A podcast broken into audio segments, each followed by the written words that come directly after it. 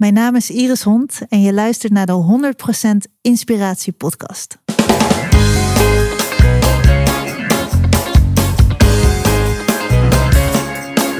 Hey, wat goed dat je luistert. Hij staat weer voor je klaar. Je wekelijkse dosis inspiratie is weer daar.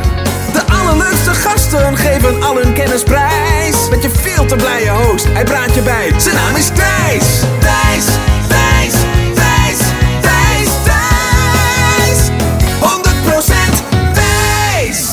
Hi, welkom bij een nieuwe aflevering Intens 167 van de 100% Inspiratie Podcast. En ja, wellicht heb je het gemerkt, vorige week stond er even geen nieuwe aflevering klaar. En ja, als je mij volgt op de socials, met name op Instagram, dan heb je gezien waardoor dat komt.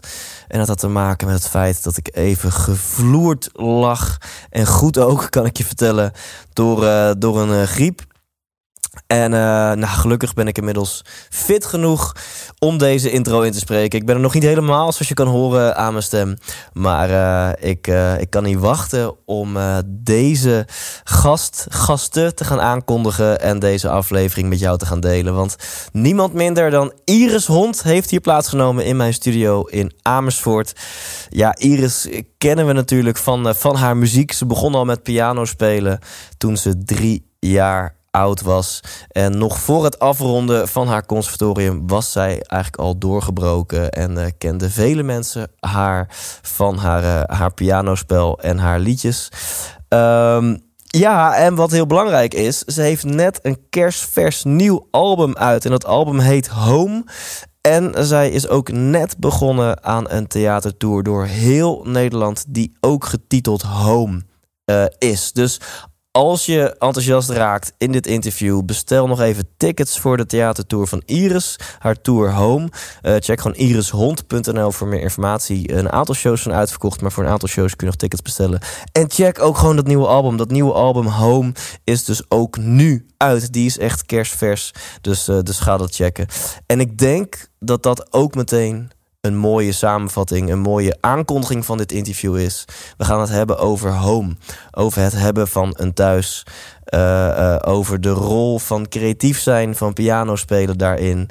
En Iris kan prachtig vertellen. Dus ik hoop dat, uh, dat je heerlijk gaat, gaat wegdromen en je laat inspireren door haar stem en haar verhalen. Een grote eer. Hier is Iris Hond. 100% Thijs. Ik heb zin in Iris. Ik ook. Volgens mij zijn we begonnen. We waren al een tijdje begonnen. Ja, dat, ik denk wel eens, zou ik misschien gewoon de voorbespreking kunnen opnemen? Nou, ik denk wel dat dat... Ik denk, het is wel fijn als je inderdaad helemaal niks weet... en je ziet elkaar meteen... en dan ga je... Je raakt toch meteen in een heel ontspannen gesprek. Ja, klopt. Is toch anders dan wanneer je zo gaat zitten. Ik, ik probeerde toch voordat we de microfoon aanzetten... een paar vragen te stellen om even dingen te checken... zodat ik tijdens het interview niet voor lul ga staan. Ja. Maar misschien moet je die angst inderdaad juist loslaten... en gewoon die meest pure vragen gewoon stellen. Ja, dan zeg ik wel, uh, nu sta je voor lul. ja, van gast. Dit had je echt ja, moeten wat weten. doe je? Ja. Wanneer ben je begonnen met drummen, Iris? ja, precies. um, nee, laat ik... Um, we gaan echt heel veel uh, dingen bespreken. We gaan het hebben over jou, over je tour, over je album... en je toekomstplannen en uh, alles ertussenin. Maar we beginnen bij... Uh, en, je, en je hondje gaan we het misschien ook over hebben. M Moos, toch? Moos, ja. Moos, ja. Er loopt hier een, ja, een puppy van 13 weken loopt hier door de set... met een blokje te spelen. We hopen dat ze niet gaat... Uh, hè? Ja, dat ze alles binnenhoudt. Ja. ja. En anders dan merk het vanzelf. Dus daar gaan we het wellicht ook nog over hebben. Maar laat ik gewoon uh, standaard bij dezelfde vraag beginnen waar ik altijd mee begin. En dat is Iris, wat wil je worden als je later groot bent? Nou, nou weet je wat grappig is? Ik, uh, ik hoorde een gedicht van een heel bijzonder meisje, Amara van der Elst. En dat gedicht eindigt met... Uh, we zouden eigenlijk moeten zeggen, antwoord geven op de vraag: wat wil je worden als je later groot bent met, maar ik ben toch al iemand? En dat, vind, dat vond ik zo mooi. Dat is natuurlijk wel heel erg waar. Um, ja. Ik vind het sowieso al een heel cool antwoord. En je onthult al bijna waarom ik dit zo'n toffe vraag vind. Omdat de vraag eigenlijk iets suggereert wat niet zo inspirerend is. Want de vraag suggereert dat je nog iets moet worden. Ja. Eh, maar daarom vind ik het juist zo interessant om te kijken wat mensen daarop reageren. En of ze hem heel spiritueel beantwoorden, zoals jij nu. Of dat ze echt zeggen, nou, ik wil nog wel X, Y of Z worden. Ja, en dan, en dan kan ik weer echt zo'n heel cliché antwoord geven. Ja, mag. Ik wil worden wie ik ben, maar Ja. dat is wel zo. Ja. Ik wil gewoon veel meer, ehm, nog veel meer zijn wie ik ben. Volgens mij als je, volgens mij is, heb je een succesvolle dag als je kan uitdragen wie je bent Ja. en waar je voor staat. Ja. Nou ja, Ehm, ik heb het altijd over. eh, terwijl mijn speakbriefje wordt opgegeten. heb ik het altijd over leef 100% jij. Eh, vroeger heette mijn show zelfs de 100% Thijs eh, show. Ehm, dus als dat je doel is, hè, nog meer al te zijn wie je bent, om 100% Iris te zijn, hoeveel procent Iris ben je nu? Nee, dat verschilt een beetje per situatie. Ehm, er zijn momenten dat ik denk ja, dat ik me echt zo goed voel en ontspannen. Het heeft natuurlijk ook met de omgeving te maken, maar dan ben ik, nou ja, 100% wil ik niet zeggen, maar dan ben ik wel heel erg mezelf. En dan voel ik ook dat alles op zijn plek valt. Ehm, ja, en er zijn ook heel veel momenten dat ik dat niet je speakbriefje wordt gejat. Er wordt, er wordt nu gewoon het universum bepaald dat, dat ik gewoon alle goed, vragen Moos. moet improviseren. Ja. Ga maar lekker kauwen, Moos.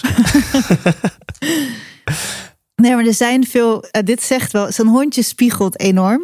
Ja, En ik geloof daar wel in dat ze gewoon, eh, inderdaad, laat maar los. ja. En dat is ook met jezelf zijn, laat maar los. Zeg maar, laat het maar, ja, laat het maar gebeuren. Ja. En die momenten dat je echt even ehm, kan laten gaan en kan overgeven aan het moment en alles wat er gebeurt. En niet die angst hebt van, ehm, ik wil eigenlijk dat het zo gaat of ik, of ik wil het deze kant op sturen. Ja, ik denk als je dat kan laten gaan, dan heb je veel Ja. mooie momenten. Nou, laten we daar meteen dan nou maar induiken. We Ja. zitten er nu al middenin. Want de, de controle meer loslaten is wel een, thema in, jou, in jouw leven. Dat je dat meer wil doen. Ja, Eh, dat was ook jouw, een van de motivaties om dat programma te maken. 12 dates met Iris. Of hoe heet dat programma? Iris en de 12 dates. Iris en de klopt. 12 dates. Ehm, maar wil je daar- wat over vertellen? Wat maakt dat jij merkt dat je heel erg behoefte hebt aan controle? En hoe is het om daarmee aan de slag te gaan? Ehm, nou, ik denk sowieso denk ik dat heel veel mensen dat het gewoon een thema is. Ja. Eh, het, is het is gewoon lastig om, eh, ehm, ja, om alles gewoon aan het lot over te laten, zeg maar. Maar ik denk door mijn, eh, door hoe ik ben opgegroeid, ik ben gewoon opgegroeid met ijzeren discipline van mezelf. Hè? Ik had een droom concertpianist te worden. En ja, daar moet je gewoon zo knijterhard voor werken. Het is gewoon topsport. En dus alles, ik, ja, ik controleerde zeg maar alles om me heen, zodat ik maar kon studeren.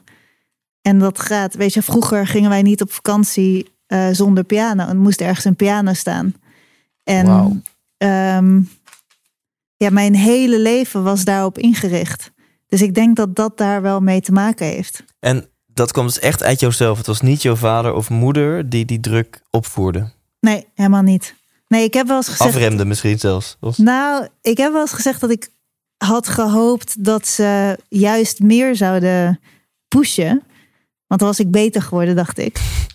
Dat zei ik vroeger. Alleen ik denk ook dat je het plezier eh, erin verliest. Ik hou gewoon, ik voel, ook als ik om me heen kijk, ehm, als je zo intensief van zo jong eh, bezig bent, dan komt er misschien een moment waarop je denkt van, nou, ik ben er een beetje klaar mee.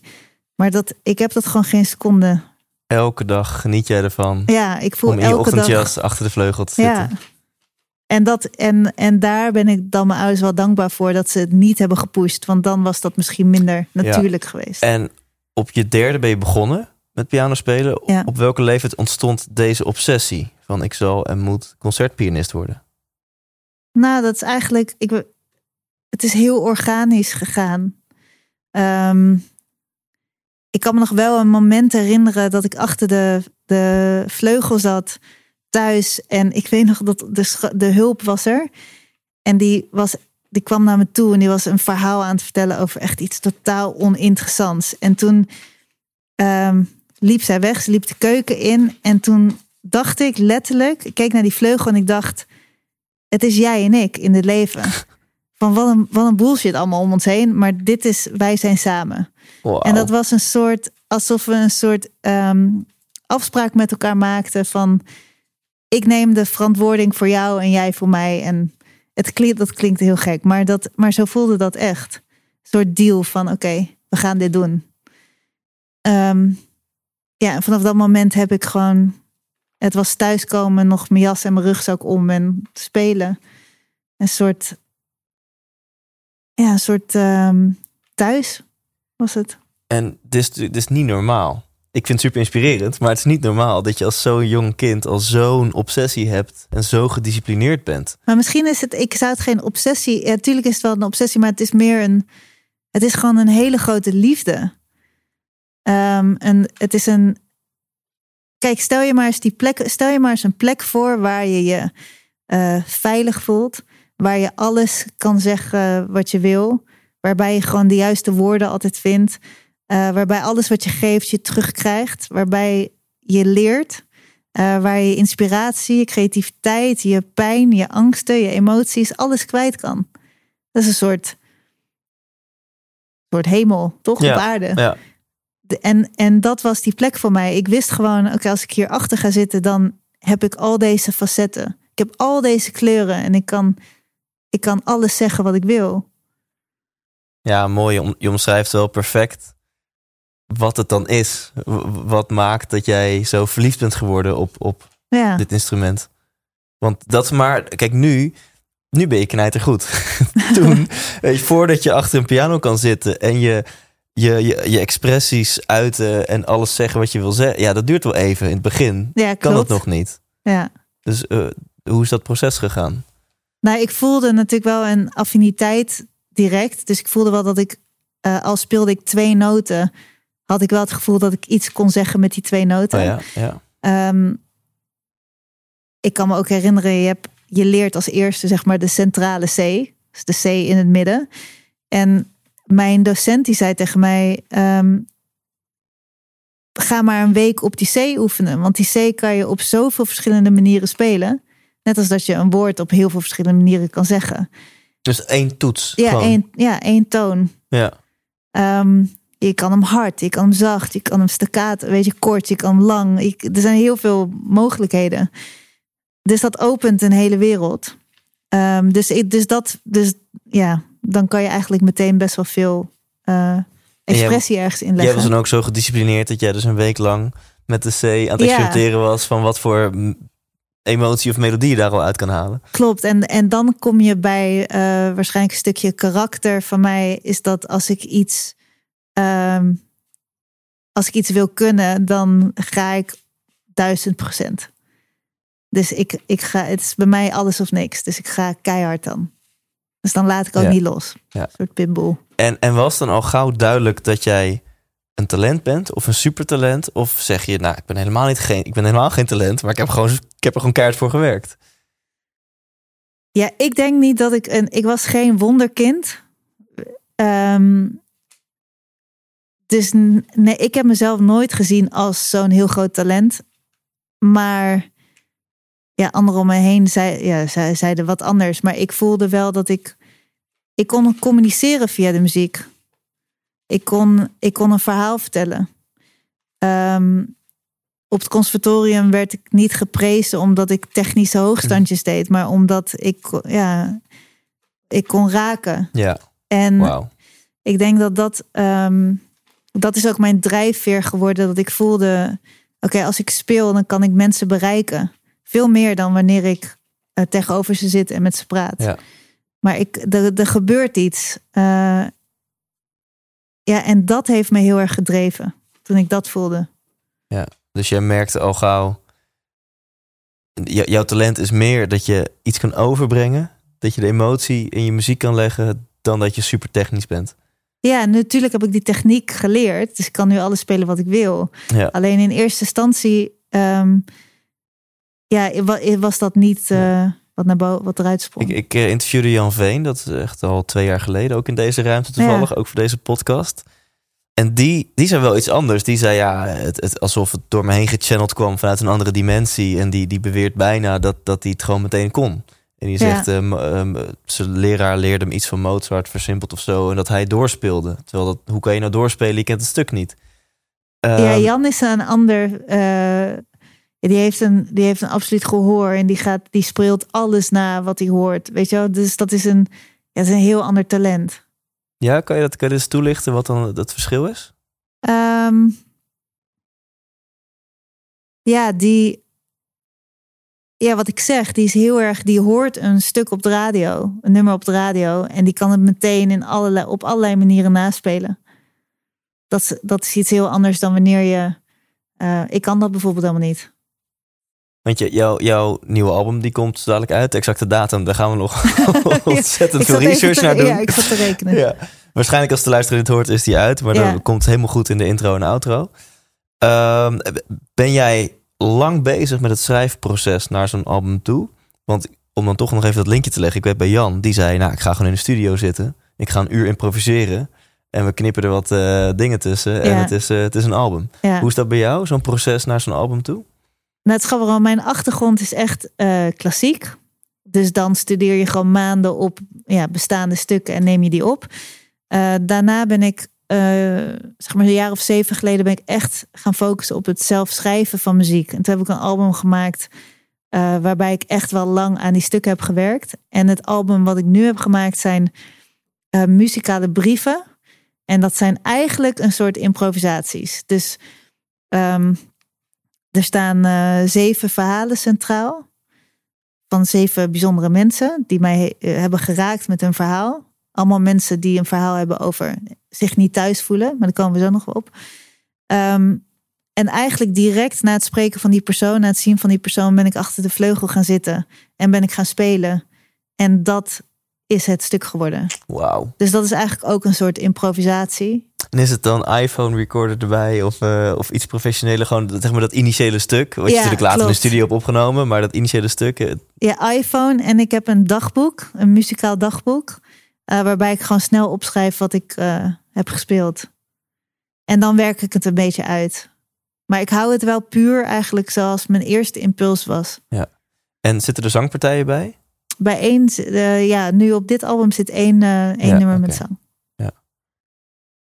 Ja, mooi. Dat, dit is eh, precies denk ik wat je, wat je schetst. Dat dat jouw talent is om die emotie daarna ja, met jouw ideale communicatiemiddel meteen onder woorden. Of ja, maar dan geen woorden Ja. onder muziek te brengen. Ja, vroeger was het, wilde ik heel graag dat, het, dat de muziek super interessant was en, en diep en met allemaal laag. En dat als je het twintig keer hoort, dat je dan steeds nieuwe dingen hoort. Zoals klassieke muziek is. En nu ben ik meer op zoek van wat is de essentie? Wat wil ik vertellen? Ehm zelfs dus dat je een verhaal kan vertellen met ontzettend veel moeilijke woorden erin. Maar vaak raakt het juist als je het heel simpel zegt. En heel Ja. rechtstreeks. Heel Hey, direct. en wat, wat voel jij als je aan het spelen bent?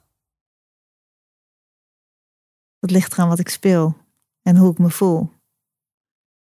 Ehm, het is een beetje een soort drugs. Het, het, het versterkt wat je op dat moment voelt. Ja. Ik voel me vaak wel heel dankbaar voor. mm, ja, dat ik, dat, ik, dat ik die uitlaatklep heb. Want het is voor mij ook een manier om dingen te verwerken. En ik speel heel veel in, ehm, in gevangenissen en voor daklozen en in ziekenhuizen. En daar, ja, daar hoor je, daar maak je zoveel mee. En dat zijn zoveel heftige ehm, ja, herinneringen die je daarmee opdoet, ervaringen. En ik hoor verhalen die gewoon, ja, die breken je door midden. Gewoon zo intens, zo heftig. Maar ook inspirerend en ook, en ook mooi. En het is gewoon voor mij heel eh, dierbaar om dan achter de vleugel te kunnen gaan zitten en ja, die ervaringen eh, een plekje te geven. En gewoon vast te leggen in muziek. Dus het, is, het heeft ook een soort van therapeutisch effect. Nou ja, misschien wel. Ook, ehm, stel jij komt zo thuis en je maakt niet uit hoe je voelt, maar je, je voelt je op een bepaalde manier. Is het dan ook therapeutisch? Je denkt, ah, ik wil even achter die vleugel zitten om gewoon even Ja, van me af te spelen. Of ja, je kan het op elk moment doen. Ja, dat, dat werkt inderdaad wat therapeutisch. Ja. En, en wat met dit album is, ehm, is dat ik het ook heel fijn vind om, om iets te geven, om iets achter, achter te laten. Dus hoe mooi is het dat als jij eh, mij nu iets vertelt, wat heel groot is voor jou in jouw leven, wat mij heel erg raakt. En morgen krijg je een berichtje van mij met: Ik heb je een brief geschreven hier en dit klinkt zo. En dat is dan een muziekstuk.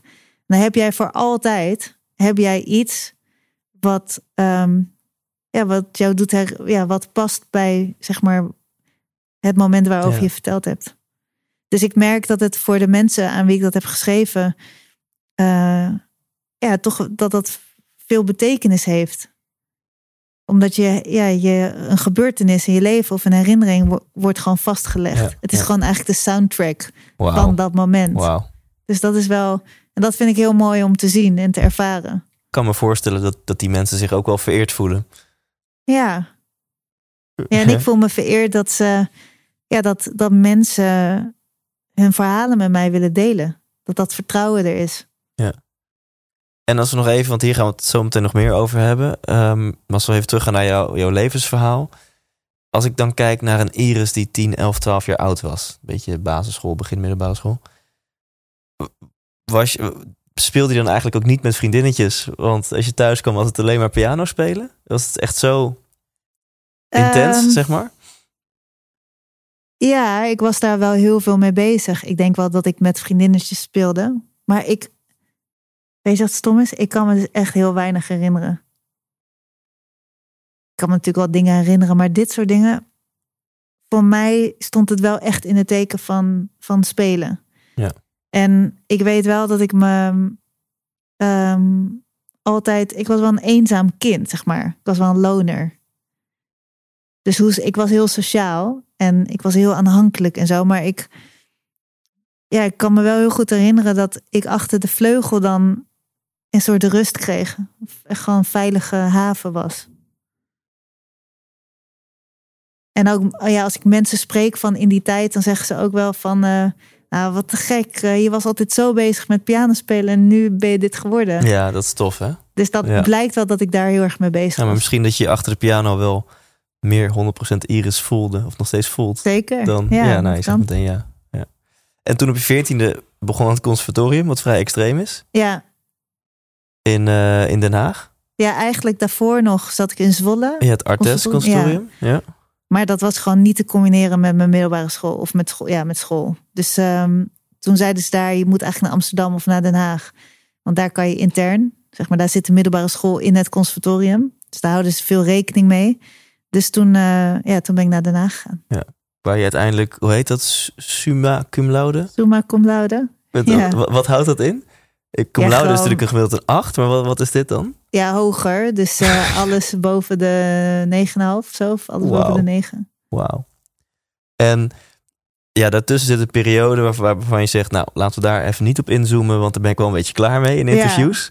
Maar dan vind ik het, dat is een periode van, van, van eh, dakloos eh, en, en dat soort dingen.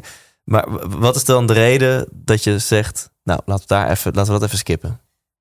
Ehm, nou, dat zijn denk ik een paar redenen. A, gaat het daar gewoon altijd over. Ja. Ehm, B, ben ik er gewoon inderdaad klaar mee. In de zin van, ik, ehm, eh, ik heb er zelf veel over gesproken. Ik heb er zelf heel veel onderzoek naar gedaan voor mezelf. Van wat, hoe heeft het mij gevormd? Het heeft mij uiteraard gevormd als mens, maar ook als artiest. Ehm, en het is nu klaar om mijn volgende stap te zetten, zowel in mijn eigen leven als, als in de muziek. En daarom ben ik heel blij dat, eh, dat ook in mijn nieuwe theatertour, dat ik echt verhalen van andere mensen ga vertellen. Ja. Kijk, ik heb dat mijn eigen verhaal zoveel verteld. Ehm, en ja, het is, ik, ik ben daar, ja, ik ben gewoon blij Ja. dat het eh, even niet over mij gaat. Ja, ik zie ook wel een linkje naar het antwoord op mijn eerste vraag. Dat je zegt, ik wil gewoon zijn wie ik ben. Wie ik nu En- ben, inderdaad. Ja, en, en dat, daar, dat journalisten er altijd maar weer opduiken. En dat Klopt. 50% van de interviews daarover gaan. Dat je denkt, ja, maar ik ben meer dan die ervaring. Ja, en waar ik ook wel een beetje moe van word, is dat. ehm, kijk, iedereen en helemaal media, nou je weet hoe het werkt. Het wordt natuurlijk ja, er wordt, er wordt ook gewoon heel veel gezegd. Weet je wel, het wordt eh, alle kanten opgedraaid en eh, het gaat bijna een eigen leven leiden. Ja. En ik voel gewoon, ik ben niet alleen maar dat meisje van toen. Ik ben ja, veel meer, veel breder dan dat. Ja. En helemaal nu op dit punt in mijn leven.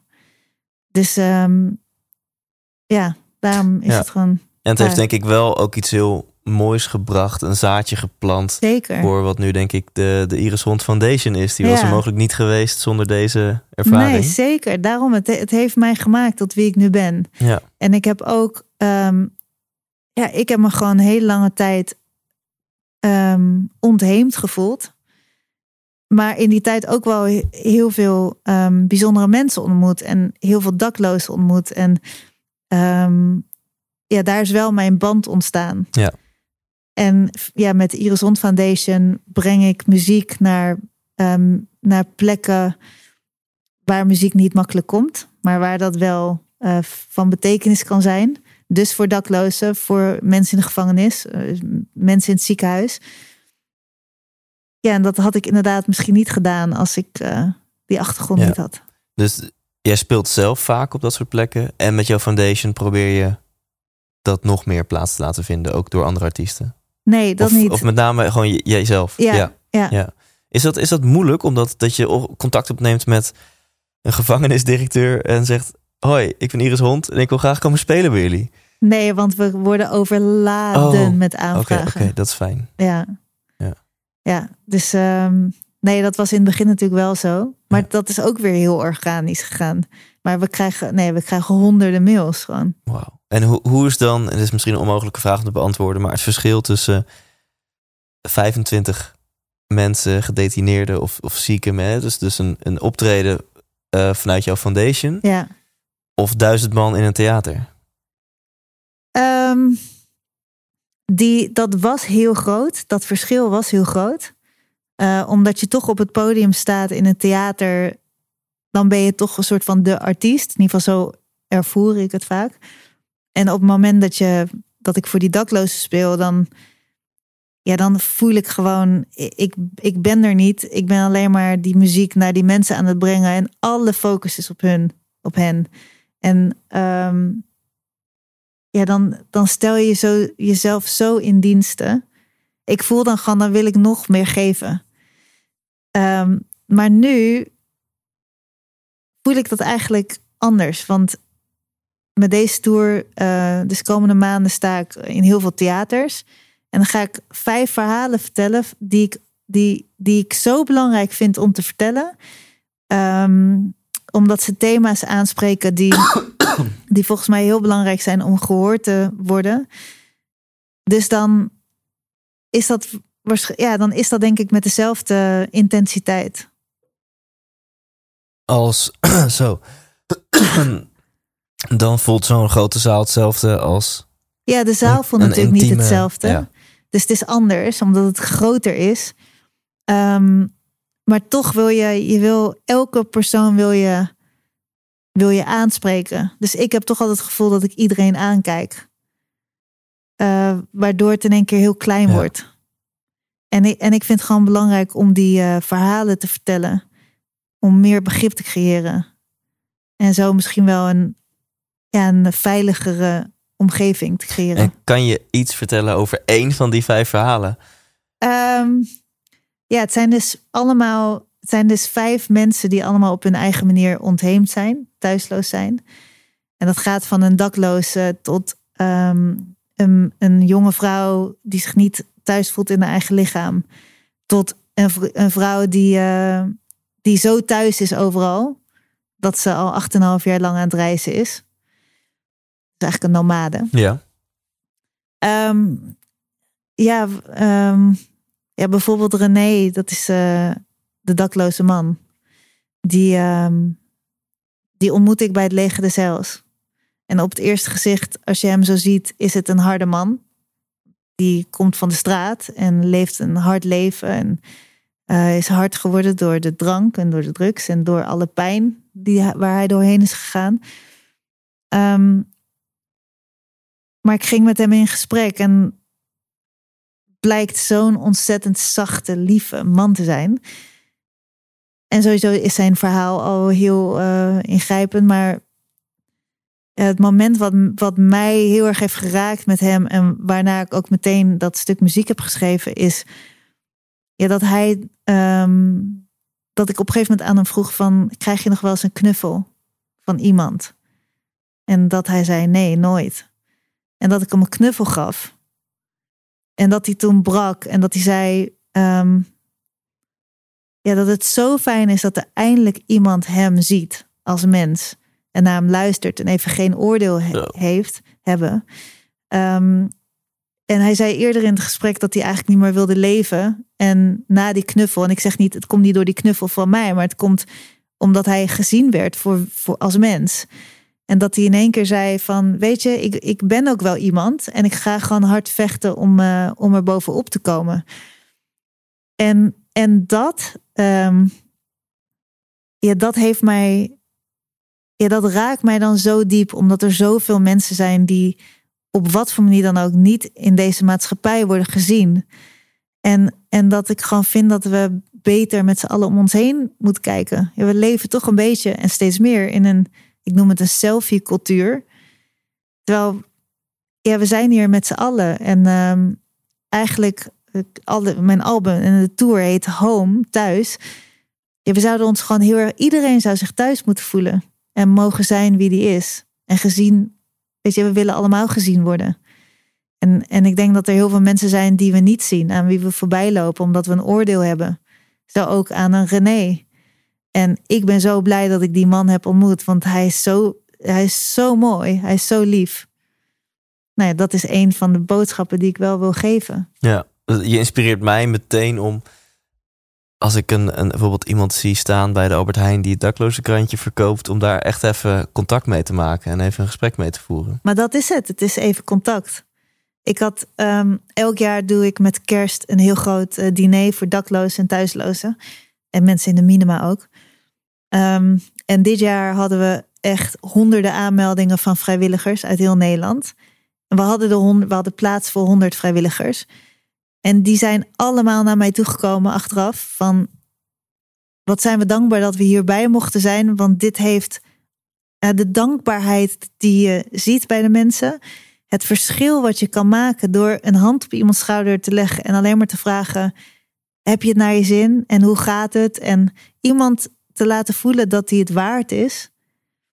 Nou, de, ik krijg kipvel als ik het zeg, want de, de, reactie die je krijgt is, is onbeschrijfelijk. Ja, precies wat wat René zei, toch? Ja. Je jou vertelde van, hey, ik word even gezien als mens. Ja.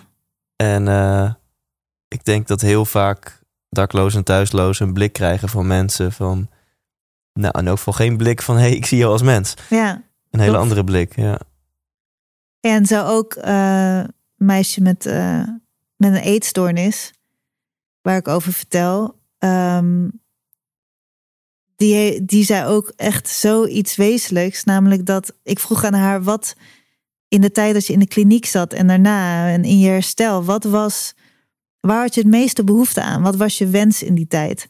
En toen zei ze dat er één iemand in mijn denkwereld kon stappen. Dus dat er één iemand even geen advies, oordeel, verwijt had, maar gewoon iemand bij wie ik helemaal mocht zijn, inclusief mijn eetstoornis. En, en nou, dat vond ik ook wel heel belangrijk. Want um, ja, laat mensen zijn wie ze zijn. Ja. En accepteer ze. Al is het een moment. Maar... Ja. En ik denk gek genoeg dat dat er nou juist ook voor nodig is om te kunnen herstellen. Dat het averechts werkt. Juist omdat iemand je ziet, ja. houdt dat die eetstoornis denk ik in stand. Ja, zij zei ook, mijn ouders wilden natuurlijk dat ik ging eten. Want dan ging ik niet dood. Want het was echt zo heftig. Zo. Um, maar dan kom je toch, en dat is heel begrijpelijk. Maar ze kwamen op zo'n afstand. Want ja, zij wilde juist niet eten. En op het moment dat je haar gaat dwingen om te eten, dan neem je afstand van elkaar. Hey, en als we dan weer even teruggaan naar je levensverhaal. Dit, dit wordt soort, deze aflevering is een film waarbij je telkens weer terug gaat naar eh, de geschiedenis van de hoofdrolspeler. Jij was dus 18, of ik weet niet hoe oud je was, maar je studeerde af. Ja. Uh, met uh, lomp goede cijfers. Ja, ik was iets ouder, maar ja. En hoe oud, hoe oud was je? Ja, wat, wat denk ik, 24. Toen oh, haalde ik mijn master. ja. ja. mijn master. Ja, en, en, en daarna, ja, denk je dan, nu ligt de wereld aan mijn voeten? Of hoe, en, en viel het misschien tegen? Hoe was het daarna, zeg maar? Nee, voor mij was het juist. ehm, voordat ik afstudeerde, had ik al een platencontract getekend. En gaf ik al ontzettend veel concerten. Zat ik al in Ja. Amerika. Ehm, dus ik was eigenlijk gewoon heel blij dat ik eh, eindelijk was afgestudeerd. Zodat ik echt fulltime kon focussen daarop. Ja. Dus daar heb ik heel veel geluk mee gehad. Eh, en ik ben eigenlijk daarna eh, eh, naar Amerika gegaan. En daar, in ieder geval, daar zat ik al gedeeltelijk. Ehm, maar Nederland een beetje opgegeven. En daar echt gaan, eh, gaan werken, gaan schrijven. Met een producer. Ehm, en, en even afstand genomen van mijn opleiding. Want daar, je wordt natuurlijk best gehersenspoeld. Weet je, dat? het is heel streng. Eh, dus ik moest even alle regels in mijn hoofd loslaten. En dat kon heel goed in Amerika. Ja. En daar heb ik wel echt mijn eigen, ja, mijn eigenheid, muzikale eigenheid, mijn muzikale stem ontwikkeld. Ja, en je hebt ook best wel lef, vind ik. Want je bent daar ook met je vleugel op straat gaan, gaan spelen. Ja, dat deed ik Eh, al. Dat deed je al, ja. ja. Eh, hoe- is dat ontstaan? Dat, ehm, je, je moet eerst dat ding al bouwen. Het was een soort van vleugel op een fiets, toch? Of, Nou, eh, het ja. was zo dat ik, ik ging vroeger heel veel om met, nou ja, met dakloos, maar ook met straatmuzikanten. En ik zat echt nachtenlang gewoon op straat naar die gasten te luisteren. En ik was hartstikke jaloers. Want ja, zo'n vleugel vervoer je niet zomaar. En ik wilde ook op straat spelen.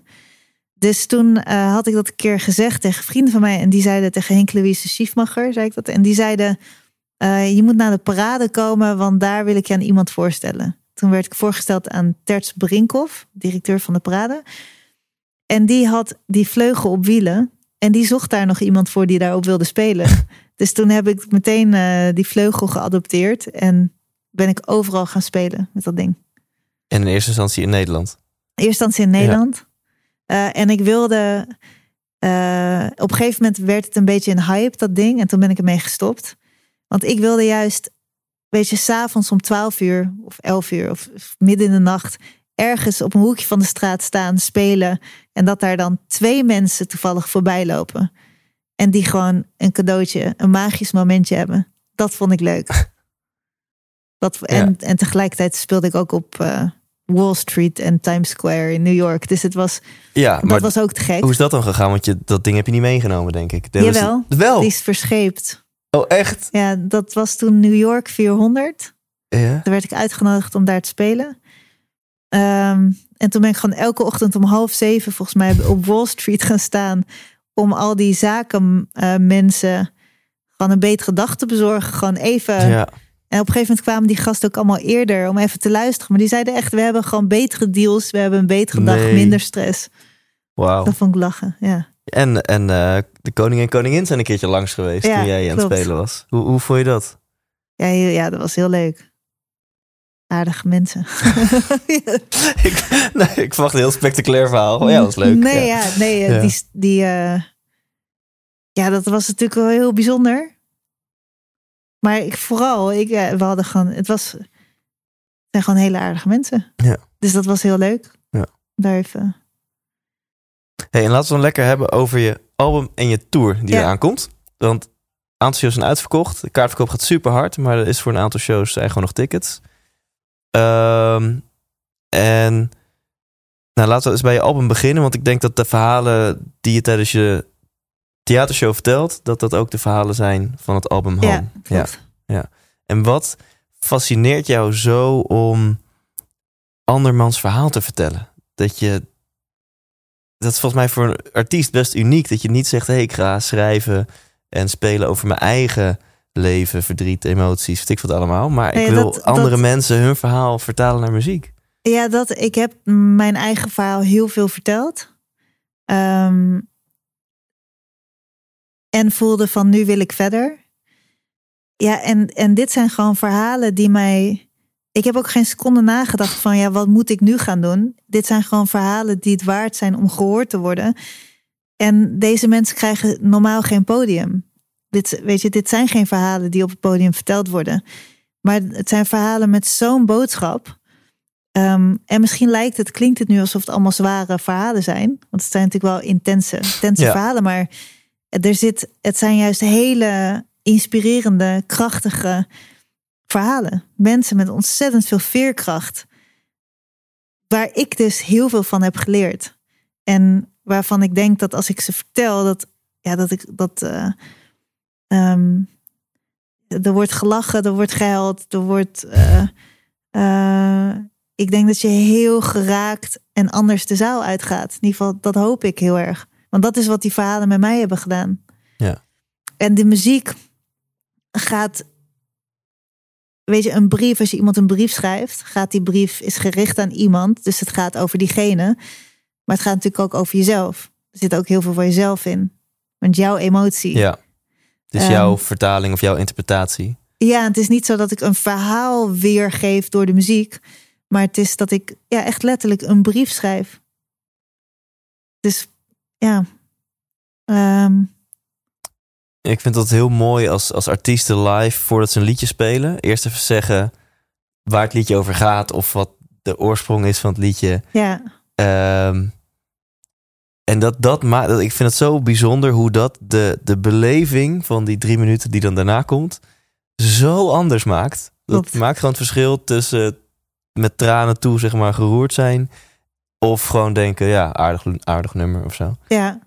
Ja ik, omdat je achtergrond hebt. ja, dus ik kijk er al naar uit bij jouw theatershow om, om dan echt uitgebreid eh, de introductie te krijgen van, Ja. van de stukken. Wanneer kom je? Nou, ik zal zo even door, door jouw tourlijst Ja. heen scrollen. Je jalo- jaloersmakende tourschema. En eh, Het begint, eh, ja, de, begint 8 januari tot eind maart. nou, dus je hebt veel opties. Dat gaat zeker lukken. Ja. Zijn er nog plekken in de Randstad of zijn die allemaal uitverkocht? Eh, ja, die, gaan, die zijn wel redelijk vol. Ja. Nou, we komen, maar je we komen kan je op de gastenlijst zetten. ho- horen jullie dit mensen? Ja, beloof ik. ik mag gewoon op de gastenlijst. Oké, oké, cool. Nou, dan ga ik er eentje uitkiezen. Heel tof. Ehm, ja, en dat album is nu ook uit. Het gaat trouwens best goed zonder speakbriefje. Dankjewel. Ja, toch? Ja. Hij is ook echt helemaal... eh, Ja, hij is hij echt... is echt uit Nou elkaar. ja, op de achterkant staan nog... Dat is het on-the-spot gedeelte. Dat is het meest spannende gedeelte van het interview. Dus dat zijn allemaal irritante tegenstellingen. Oké. En dan moet je vanuit je intuïtie antwoorden. Dus ik ga straks kijken of Ja. op de achterkant die vragen... Want die ken ik niet uit mijn hoofd. Of, die, eh, Of nog, ze eh, toelaat ja. dat jij dat briefje pakt. of ze het toelaat ook, ja. Of we geen ruzie krijgen. Nou, ze ligt nu te, tukken, geloof ik. Ja, Ehm, het album. Je vindt het spannend. Ben je, ehm, ben je een beetje gevoelig voor kritiek? Dat je denkt, ja, straks komt het album uit, mijn ziel en zaligheid zit erin. En eh, ehm, ja, wat gaan mensen ervan vinden? Mm, tuurlijk is het spannend. En hoop ik dat, eh, ja, dat mensen het heel mooi gaan vinden. Ehm, maar eerlijk gezegd, ik heb de stukken al gespeeld voor de mensen voor wie ik het heb geschreven. Ja, en die zijn er heel blij mee. Dus dan is het voor. Ik voelde dat op het moment dat ik het speelde voor hen, dat het cirkeltje rond was. Dus dat ik rust had, want dat is natuurlijk het spannendst. Ja, dus ik, ik, ik hoop gewoon dat mensen het heel mooi vinden, maar het is niet zo, daar lig ik niet wakker van. Nee, Nee. mooi. Dus dat is niet jouw bron van waardering. Wat Nee. de, die, die recensenten ervan vinden. nee, ik voel dat ik dit album is eerlijker dan wat ik, wat dan ook, wat ik dan ook heb gemaakt Ja. hiervoor. Ja. Omdat het zo, het is zo puur, het is zo vanuit mijn hart. Het is, ehm, ja, er zit niks bedachts aan. Het is, dit is, als je het hebt over wanneer ben je wie je bent, in die brieven, die muzikale brieven van het album, daar ben ik echt wie ik ben, 100%. En welke, want je bent piepjong, 32. Ja, veel Ja? jong. Ja, ja, praktisch even oud als ik. Ik vind dat super jong. In ieder geval, en al zeker voor wat je al bereikt hebt, zeg maar. Eh, hoe denk je dat jouw muzikale ontwikkeling er, want je, je, je gaat nog minimaal nog 32 jaar piano spelen. En waarschijnlijk nog veel langer, weet je wel? Dus heb je enig idee wat er nog voor jou in petto ligt eh, qua, qua groei en ontwikkeling? Mm, Nee, ja, ik hoop heel veel. Heel veel groei en heel veel ontwikkeling. Ik, ehm, je kan het allemaal plannen, maar ik had dit album ook nooit zo gepland. En in één keer is het er. Dus ja, daar ben ik een beetje mee gestopt. Tuurlijk heb ik dromen en tuurlijk denk ik, ik wil dit, ja, ik wil deze lijn volgen. Ehm, maar je ontwikkelt zelf zo en je kan eigenlijk heb ik gewoon wel de laatste jaren gemerkt. Dus je kan niet voorspellen wat je gaat meemaken en hoe, je, ja, hoe, hoe, hoe zich een weg vormt. Nee. Dus ehm, ik denk mijn, mijn uitdaging waar we ook mee begonnen is niet alles proberen te controleren. Niet controle proberen uit te oefenen op alles. En vertrouwen op dat dit de juiste weg is en het gewoon laten gaan. Ja. Want dan ontstaan de allermooiste dingen. En je zegt wel, ik heb wel degelijk een aantal dromen. Wat, Ja. wat zijn jouw dromen? Mag ook op privévlak. Dat kan allemaal eh, in deze podcast. Ehm, nou, mijn droom is wel heel erg om mijn stichting, eh, om, om daar heel erg in te groeien. Dus dat, die zijn we nu ook wel echt meer vorm aan het geven met een goed team. Ehm, om zo te kijken van, ja, wat, ja, wat kan ik, wat kan ik eh, geven aan de wereld?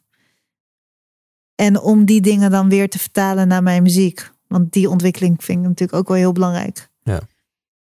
En, en privé. ehm, eh,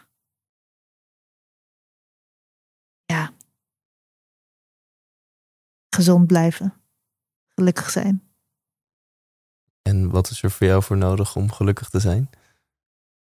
Mm, een gevoel van een thuis en rust.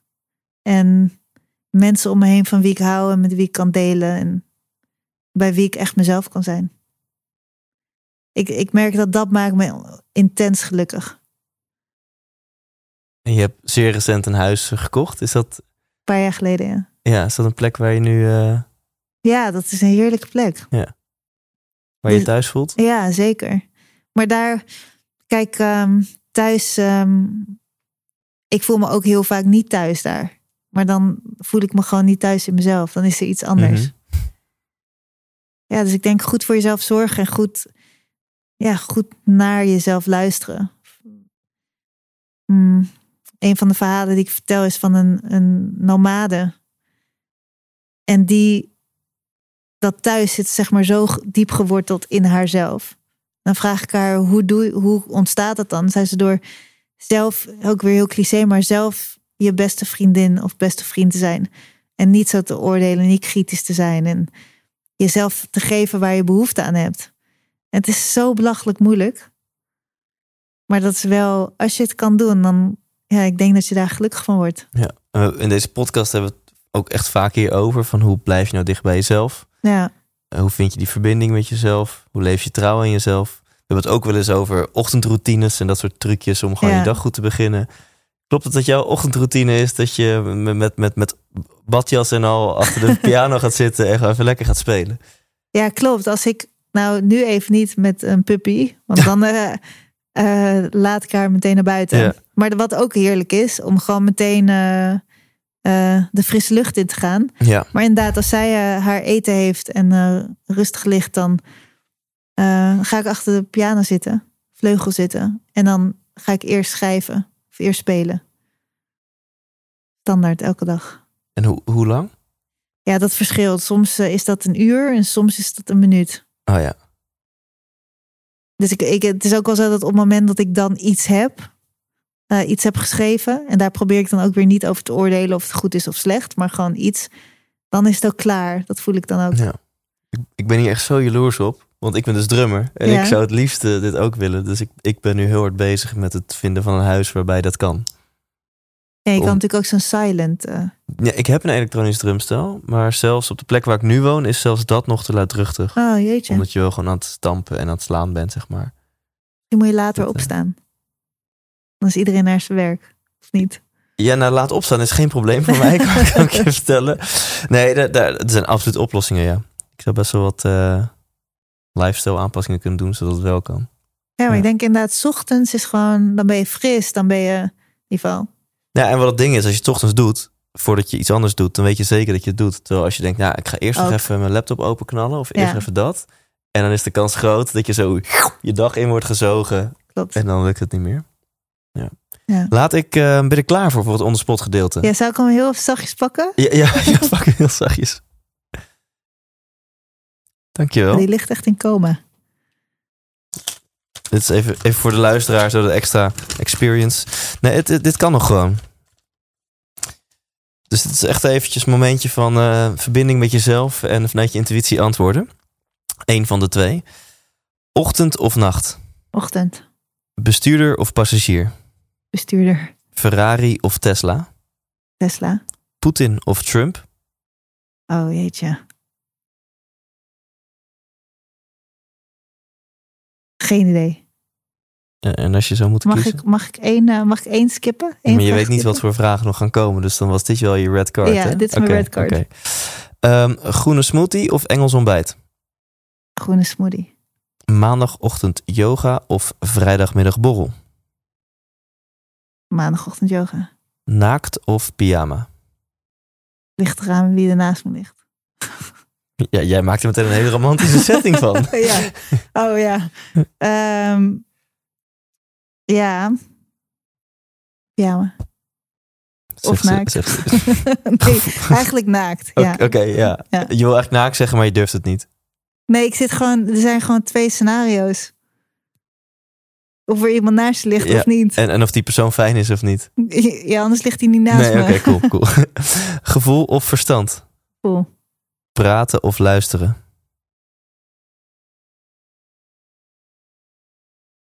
Ehm, ja, luisteren. Jong en onbezonnen of oud en wijs? Oud en wijs. Hutje op de hei of herenhuis aan de gracht? Allebei. Dat mag niet. Nee, maar eh, dus het liefste zou je... Ja, eh, en, en heb je dan het liefst dat je, je hoofdhuis het hutje op de hei is... en dat je af en toe de drukte op kan zoeken Ja. in je herenhuis? Ja. Oké, die, die, oké, cool. Justin Timberlake of Justin Bieber? Oh jee, dat weet ik ook niet. Eh, ik denk Timberlake. Klassieke muziek of death metal? Klassieke muziek. Want jij houdt wel ook van, van progressieve rock? Ja, ik goed, luister eh? dus echt geen klassiek. Ik hou, er, ja, ik hou wel van klassiek, maar eigenlijk ook weer niet. Vertel. Nou ja, ik luister echt nooit naar klassiek. En ik ga ook echt niet, niet echt zo snel naar een klassiek concert. Ik heb er het geduld niet voor.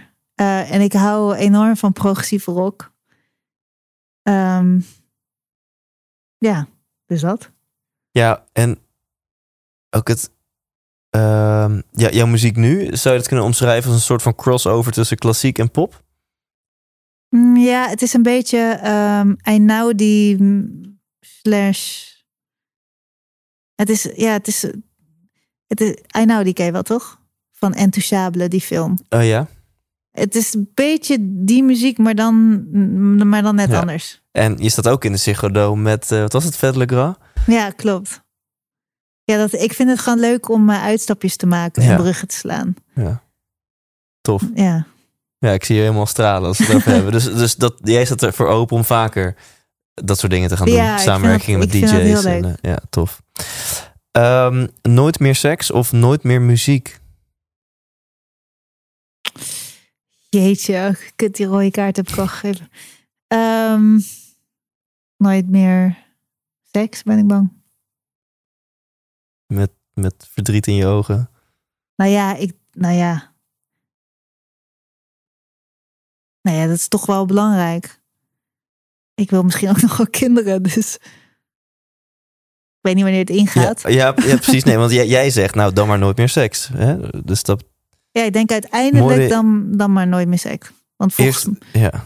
Ja. Misschien eerst kinderen en dan, zou je, Ja. als je hem daarna mag kiezen. Ja, mooi. Eh, risico's nemen of op veilig spelen? Risico's. Geld maakt gelukkig of geld maakt ongelukkig? Maar het ligt eraan hoe je ermee omgaat. ja, Ehm, als je moeten kiezen. Zo rechtlijnig is als je wordt er gelukkig van of je wordt er ongelukkig van. nee, ik denk allebei niet. Ik denk niet dat geld je ongelukkig maakt. Behalve als je er echt niet mee om kan gaan. Eh, ik denk dat geld wel bij kan dragen aan geluk. Ja, want is het niet zo dat geen geld maakt ongelukkig? Zeg maar de daklozen die jij hebt eh, gesproken, die jij kent, zouden die significant gelukkiger worden als die ineens een grote zak geld zouden krijgen? Hmm, Of een maandinkomen? Heel veel niet, want die zouden daar niet mee om weten te gaan. Nee. Als je kijkt in eh, op sommige plekken in de wereld waar mensen geen geld hebben, maar toch heel gelukkig zijn. Ehm, en ik ken heel veel mensen met heel veel geld die heel ongelukkig zijn. Maar het is maar, ja, het is maar hoe je ermee omgaat. Ja. Dat is- Ik, ik, ik keur hem goed. Oké. Eh, Nederland uit en er nooit meer in. Of Nederland in en er nooit meer uit. Jeetje. Ehm, Nederland uit en nooit meer in, ben ik bang. Waar ga je dan heen? Amerika, denk ik. Wat maakt dat... Je hebt ook een paar jaar gewoond en dit is dan nu je eerste antwoord. Wat maakt dat jij Amerika zo fijn vindt? Ehm, ja, ik denk de, de wijdheid. En wat ook wel helpt, is heel grappig. Maar eh, als Nederlander in Amerika, Amerikanen vinden Nederlanders heel leuk. Je hoeft maar Amsterdam te zeggen. Ja. En het is echt. eh, Ja. Dus het. ehm, en ik vind reizen gewoon heel leuk. Dus misschien komt het daardoor. Maar ja, gewoon de mogelijkheden. Het feit dat je als je ehm, anders wil zijn, als je een droom hebt en ambitieus hebt, dat mensen daar dat toejuichen. In plaats van op het moment dat je eh, iets doet wat niet iedereen doet, je daar dat ze vinden dat je maar normaal moet doen. Ja. Dat vind ik wel echt Ja. heel lekker daar. Ik las in een interview met Armin van Buren dat hij zei: Als ik in Amerika interviews doe, gaat het altijd over de, de, de faam en het succes en de grote zalen en dat Ja. soort dingen. En in het Nederlands, als ik in Nederland interviews doe, gaat het vaak over van: hey, eh, ga je niet naast je schoenen lopen en ben je nog een Ja. beetje normaal gebleven? En, eh, ja. De laatste, één dag koning of één dag kind? Enig kind. Want? Nou, het lijkt me echt helemaal niet leuk om koning te zijn. Koningin te zijn. Nee, je, hebt met hem gehighfived, dus je. je ja, nee, hij is wel leuk, maar nee, dat, eh, nee, zou ik niet willen. Nee. Hele dag vergaderen, ja, denk ik. En enig kind lijkt me geweldig. Wat zou je dan doen? Spelen, denk ik. Oh, zorgeloos zijn. Ja, zorgeloos zijn, spelen en dan pannenkoeken eten en dan met een duim in mijn mond bij mijn ouder, of weet je, erg, en dan in bed Ah, ah. gestopt worden en eh, Oké, Ja, ik krijg helemaal honger. we moeten afronden. Ja. Eh, heb je nog een, ehm, een slotwijsheid voor mijn luisteraar? Of tip? Of inzicht? Ehm, voor je, om, om zelf beter te functioneren? Ja, hoe, hoe word je gelukkig, Iris? Hoe word je gelukkig? Ehm, door jezelf te durven zijn en los te laten. Dat denk ik. Dankjewel. 100% wijs! Ja, dankjewel Iris. En natuurlijk ook Moos, eh, de hond eh, die ervoor zorgde dat mijn speakbriefje eigenlijk na vijf minuten al werd opgegeten. En dat we het eh, volledig moesten improviseren. En dat is met Iris eh, gelukt. Dus eh, Iris, dankjewel voor je tijd. En jij als luisteraar, super tof dat je naar dit interview hebt geluisterd. Check vooral de theatertour Home van Iris Hond. Check haar nieuwe album Home. En als je echt geen genoeg kan krijgen van theatershows, er zijn nog tickets voor, eh, voor de aller, allerlaatste inspiratieshows. Namelijk in Amstelveen, die is helaas verplaatst vanwege mijn ziekte. Maar met goed nieuws dat mensen die erbij willen zijn, daar nu bij kunnen zijn. Want er zijn een aantal tickets vrijgekomen. Dat is echt heel snel al maandag 27 januari. Dus als je dit hoort, is dat al heel erg snel. En anders maandag 10 februari in het Beatrix Theater in Utrecht. Dat zijn de allerlaatste twee theatershows van mijn persoonlijke theatertour. Dus ehm, tijd om tickets te gaan bestellen. En tot volgende week. Leef intens.